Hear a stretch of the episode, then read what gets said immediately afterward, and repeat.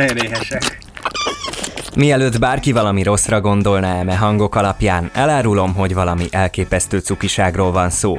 Itt éppen két kölyököz vacsorázik cumis üvegekből. Riportunk főszereplője egy régi dué és Csíknés Sőtér Réka, akit egyesületünk 30. születésnapi bulián ismertem meg. Miután ismerősök lettünk a Facebookon, először azt keltette fel a figyelmemet, hogy három kiskecskét tartanak otthon, de nem úgy, mint akárki. Igazi családtagként kezelik őket. A fiatal állatok úgy bújnak az ölükbe, mint a kutyák vagy a macskák, de olyan videót is töltöttek fel, amelyen a kecskék bemennek a házba, felmennek a lépcsőn, majd a gyerekek ágyába bújnak, hogy megsimogathassák őket.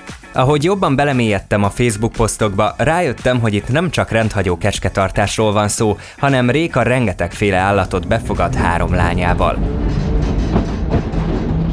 Jánossal a Budapest melletti Pomász felé vettük az irányt, hogy közelebbről is bepillanthassunk az életükbe. Ide kerülnek valamilyen úton, módon, általában baba állatok, bizonyos korig neveljük őket, és utána a megfelelő szervezetek pedig visszavadítják, és visszakerülnek a vadonba. Érkezésünket követően meglepett minket az ott élő kiskedvencek közvetlensége. Az udvar hátsó részébe érve megpillantottuk az őzikéket, akiknek története szintén megható. Az őzikéket egy idősebb hölgy találta meg kutyasétáltatás közben, és nem tudta, hogy nem szabadna őket összeszedni, hanem nagyon szakszerűen gumikesztyűvel berakta őket a kocsiba, hazavitte, majd akkor kezdett el segítséget keresni, úgyhogy visszavitte a gidákat az ottani vezető javaslatára, szintén gumikesztyűvel visszarakta arra a helyre, ahol találta, kicsit odébb leült, megvárta a mamát, és látta, hogy a mama őz, megszagolja őket, és ott hagyja a gidákat. Az új családtagok jelenleg annyira barátságosak az emberrel, hogy amikor bemásztunk a területükre, a helyet, hogy elszaladtak volna, odajöttek hozzánk, hogy megszimatoljanak minket. Ezután a fejüket is a kezünk alá dugták, és örömmel hagyták, hogy simogassuk őket. Szevasz! Szuszog ide bele a felvevőbe. Réka egyébként tőzsgyökeres budapesti. Mindig is nagy szerelmese volt az állatvilágnak, de édesanyja soha nem engedte neki, hogy házi állatot tartson. Amikor gyermekei megszülettek, úgy döntött, ideje kiköltözni a nagyvárosból egy nyugodtabb helyre. Ekkor vágott bele gyerekkora óta dédelgetett álmába, vagyis hogy állatok életét mentse meg azzal, hogy anyjuk helyett felneveli őket.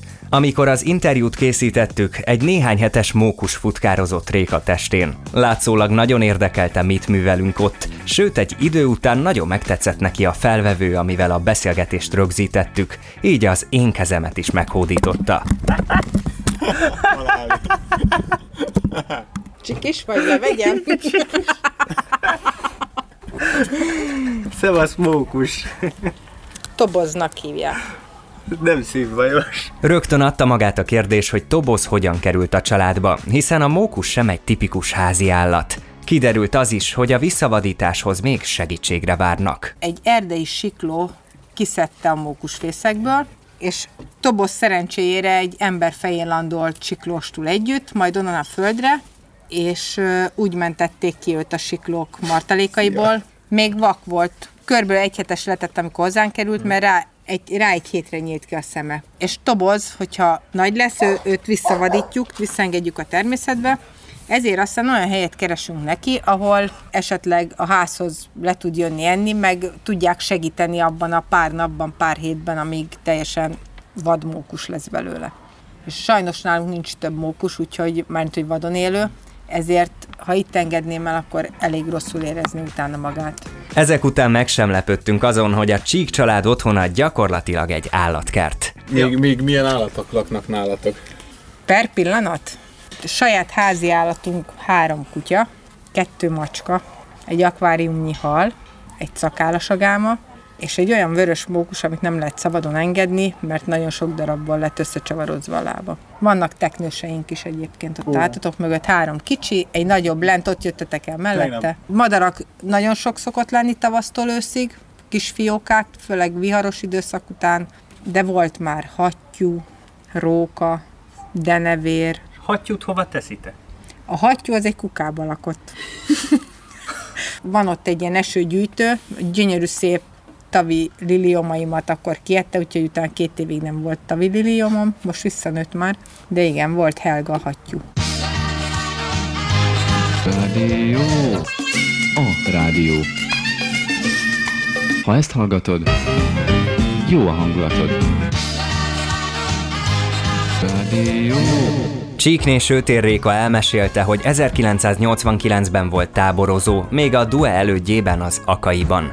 Ekkor Szajli József és Vári Gábor Eldorádió nevű csoportjában tanult. Később az Egyesület irodavezetője és a DUE produceri iroda Kft. munkatársaként is dolgozott.